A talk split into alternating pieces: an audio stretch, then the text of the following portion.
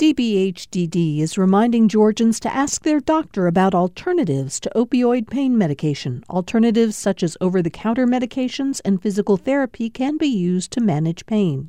More information at opioidresponse.info. You've no doubt heard about Venezuela's ongoing economic and political crisis. Well, we're going to hear from a member of Georgia's Venezuelan community. But first, some background. Back in 2007, the authoritarian government of Hugo Chavez effectively shut down RCTV, the nation's most influential private cable channel.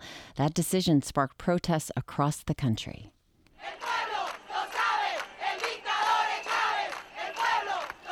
Atlanta's Venezuelan community demonstrated locally too.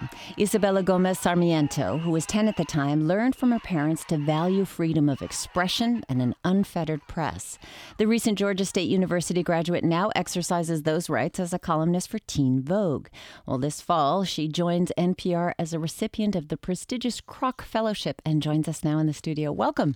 Thank you so much for having me. And congratulations. Thank you. You were born in the U.S., but spent much of your childhood in Venezuela. Your family moved back in 2004 because of the political climate under Chavez. So, how did those experiences influence your decision to pursue journalism? I think from a very young age, um, my household was very politically aware uh, because we had to immigrate due to political circumstances.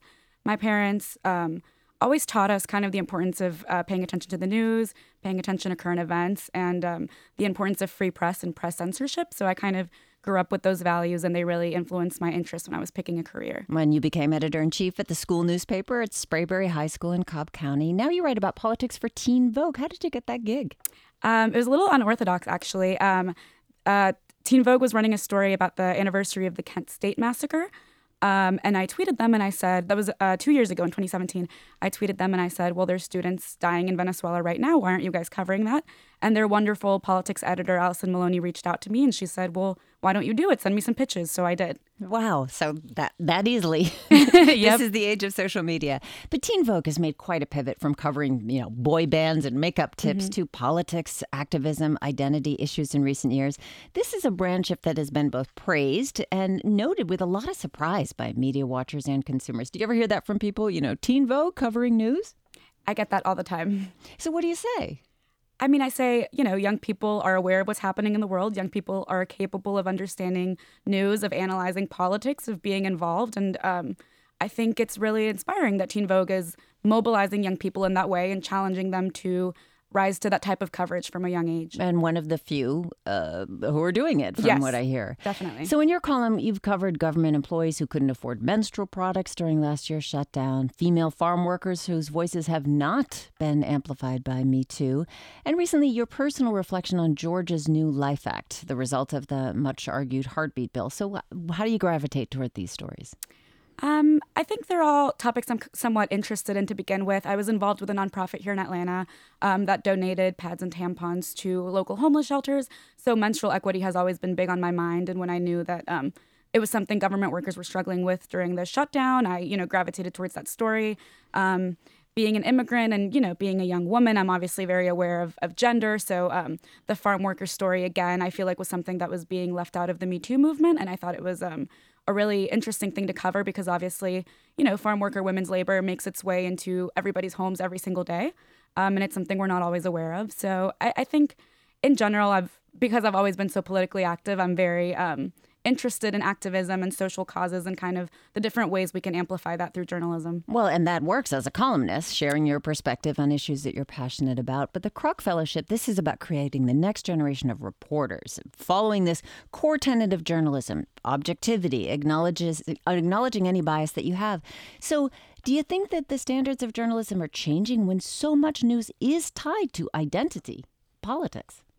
Um, I think in a way it is changing, and I think we're seeing challenges to what people define as objective and what people define as an identity and what's not considered an identity from a reporter. Um, I think uh, with seeing the field hopefully becoming more diverse in the future, um, we're kind of starting to challenge those notions. But I do think objectivity is still important, and I'm very excited that um, the fellowship is going to give me an opportunity to move away from opinion writing and kind of gain more hands-on skills with um, objective reporting and audio engineering, and you know all these things that I haven't been able to be exposed to this far in my career. Well, so. it is a super competitive fellowship, but you are joining the ranks of All Things Considered host Ailsa Chang, NPR national correspondent Hansi Lo Wang, and Sam Sanders of It's Been a Minute. But this is a this is a real job, or could be a real job. And right now, many journalists like you have been operating as freelancers, you know, as institutions. In fact, Teen Vogue, uh, printed edition, stopped publication in 2017. So are you concerned about becoming a journalist, joining this field at a time when there are big concerns about how the financial model is going to be continued? Definitely. And I think, you know, talking with other people my age, other young journalists, I think the media landscape is a very frightening one to be entering right now. Um, I think there's a lot of uncertainty about what's happening. You know, you see every day, it seems like every day there's layoffs um, at a different, you know, notable uh, media publication, but um, but we're hopeful. And I mean, you know, I think anybody who's doing journalism right now is doing it because they love it.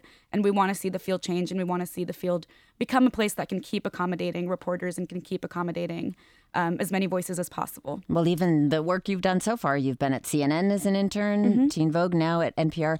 Uh, can you tell us any of your reflections on the differences between those institutions and how they operate?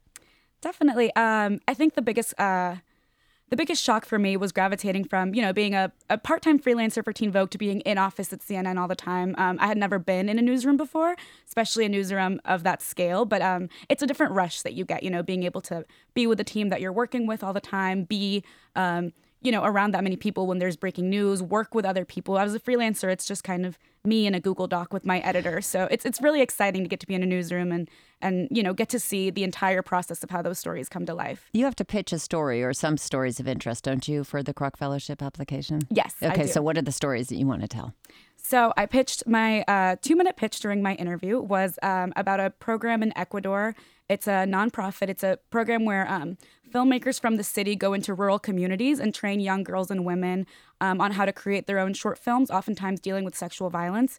Ecuador is the second country in Latin America with um, highest rates of pregnancy from girls 14 and younger. So um, the organization really kind of works to help uh, the girls manage that trauma through filmmaking and through um, art and you know harvesting those technical skills. So my story was kind of about that and trying to incorporate something that's so uh, visually driven into a radio format. Um, and clearly they were interested. So. That's going to be interesting working with the voice instead of images and just words. When do you go? Uh, in September. Well, best of luck to you, and again, congratulations. Thank you so much. Georgia State graduate, Teen Vogue columnist, and now NPR Kroc Fellow Isabella Gomez Sarmiento. Thanks so much. Thank you.